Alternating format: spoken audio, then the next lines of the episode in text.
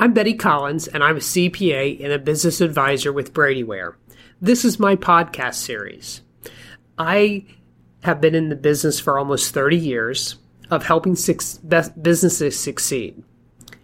I look at a business that gets to start, it's small, and, it, and that employer now has employees. And when that happens, that means we have households that are the structure of our communities. So being advisor in the marketplace plays a very, very big role. It goes beyond taxes and audits and the things that are givens and just compliance. So I hope you enjoy and take away some things that I have learned over my 30 years.